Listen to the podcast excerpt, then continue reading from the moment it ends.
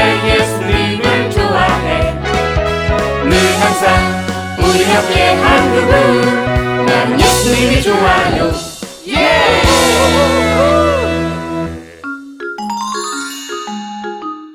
구원에 대한 신비한 이야기.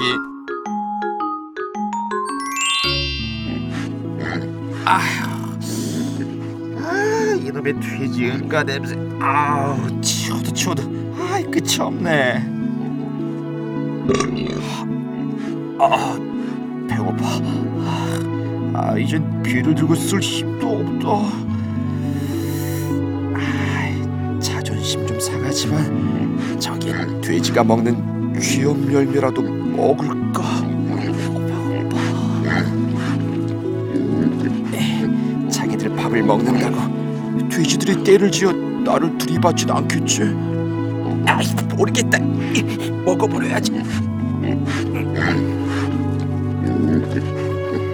야, 이공의 청년. 사람은 왜 돼지밥을 먹는 거요? 이거 치우시오. 배 탈납니다. 너무 배가 고파서 그럽니다. 아, 여기서 굶어 죽을 수는 없지 않습니까? 자, 이거라도 좀 먹겠소. 에, 고맙습니다.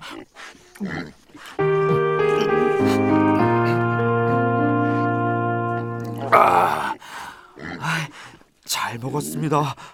어휴, 얼마 만에 먹는 음식인지 모르겠어요. 길을 가다가 돼지 먹이를 먹는 청년의 모습에 얼마나 놀랐는지 모르고. 아니 도대체 무슨 사연이 있기에 우선 제 소개부터 해야겠죠. 자리를 저리로 옮기시지요.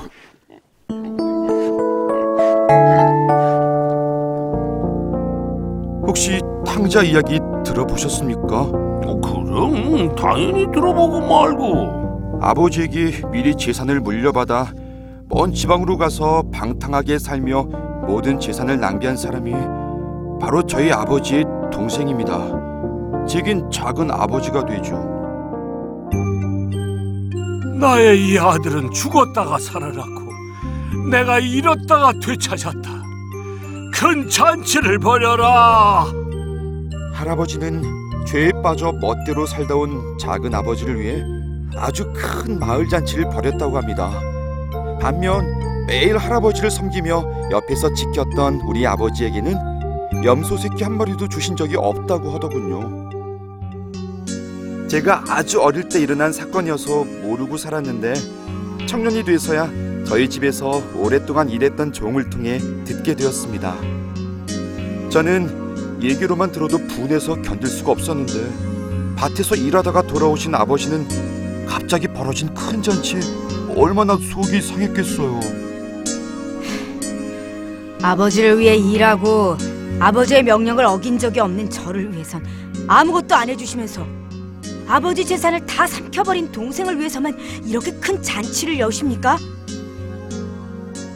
얘야, 너는 늘 나와 함께 있으니 내가 가진 것이 모든 것이 내 것이란다.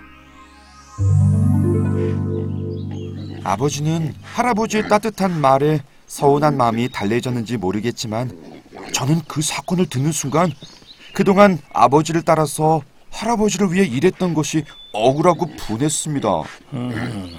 할아버지가 작은 아버지만 특별히 사랑한다고 생각한 것이로군.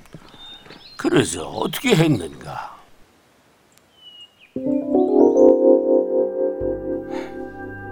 불쌍한 우리 아버지. 난 아버지처럼 차별받으며 이 집에서 살 수 없어. 돈과 값 나가는 물건들을 챙겨서 집을 나가 자유롭게 살 거야.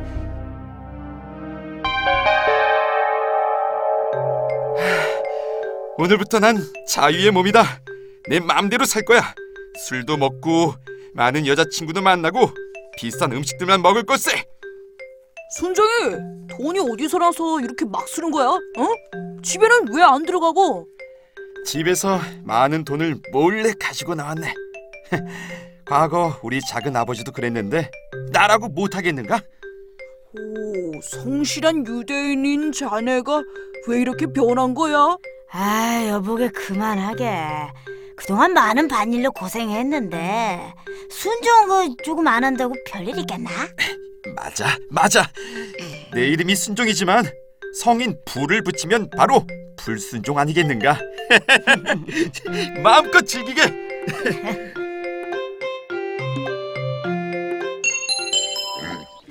매일 늦게까지 친구들과 몰려다니며 마음껏 돈을 썼습니다. 몰래 가지고 나온 돈은 그리 오래 가지 않았죠. 하, 돈이 떨어지니 갈 곳도 없어졌어요. 어, 그렇다면 다시 집으로 돌아가지 그랬나? 작은 아버지처럼 말일세. 그럴 수 없었어요. 전 작은 아버지처럼 재산만 없앤 곳이 아니라 온 마을을 돌아다니며 할아버지와 작은 아버지를 흉보고 나쁜 소문을 퍼뜨렸답니다. 호호. 차마 고개를 들고 갈 수가 없었겠구만. 전 하나님과 가족 앞에 죄를 많이 지었습니다. 더 이상 주님의 자녀로 할아버지의 손자로 아버지의 아들로 불릴 자격이 없어요. 내가 오늘 이른 새벽에 로마서 말씀을 묵상했지. 청년에게 꼭 필요한 말인 것 같네. 사도 바울은 동부 지중해의 전도를 마치고 고린도에서 로마로 갈 결심을 하고 그 준비로 편지를 썼다네. 로마에 있는 성도들에게 보내는 편지였지. 편지가 왔어요. 바울 사도가 우리에게 신비한 이야기를 보냈어요. 빨리 읽어주세요. 빨리요.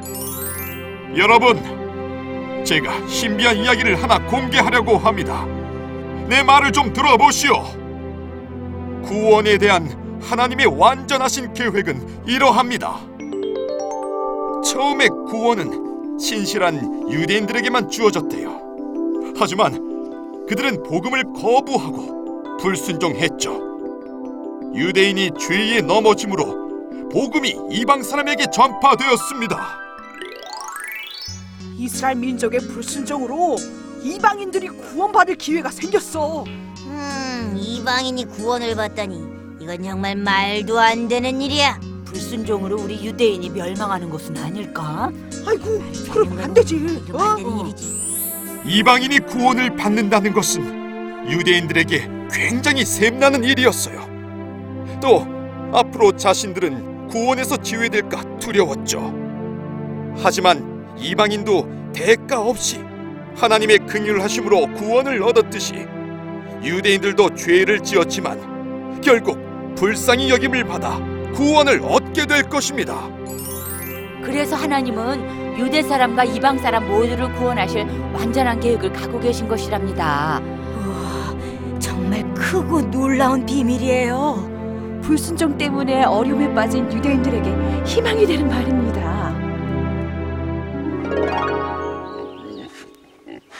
저와 같은 죄인도 다시 구원받을 수 있을까요? 물론이죠. 주님이 불쌍히 여기시고 구원해 주실 거랍니다. 다시 하나님 곁으로 또 가정으로 돌아가세요. 네, 죄에 빠져 힘들게 사는 저를 조롱하지 않고 다시 일어설 기회를 주셔서 감사합니다. 하나님께서 청년을 안타깝게 여기셔서 날 이곳으로 보내셨나 봅니다. 순종아, 내 손자 순종아 어디 있느냐? 내 아들 순종아, 순종아. 어, 이건 우리 할아버지와 아버지 목소리인데 오랫동안 자녀를 찾아다니고 계셨던 것 같군. 육신의 아버지도 긍휼함으로 자녀를 용서해 줄 걸세. 어르신 정말 감사합니다. 전 아버지께 빨리 가보겠습니다.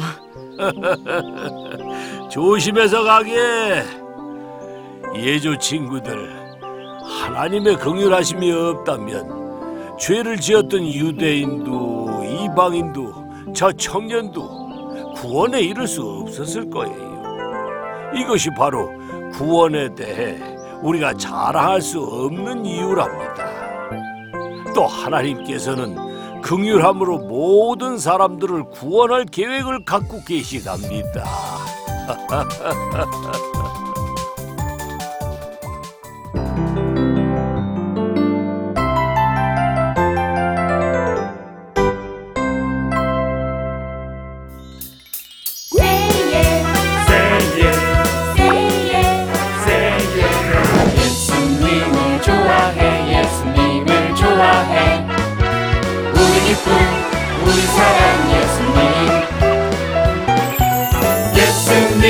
좋아해. 예수님을 좋아해.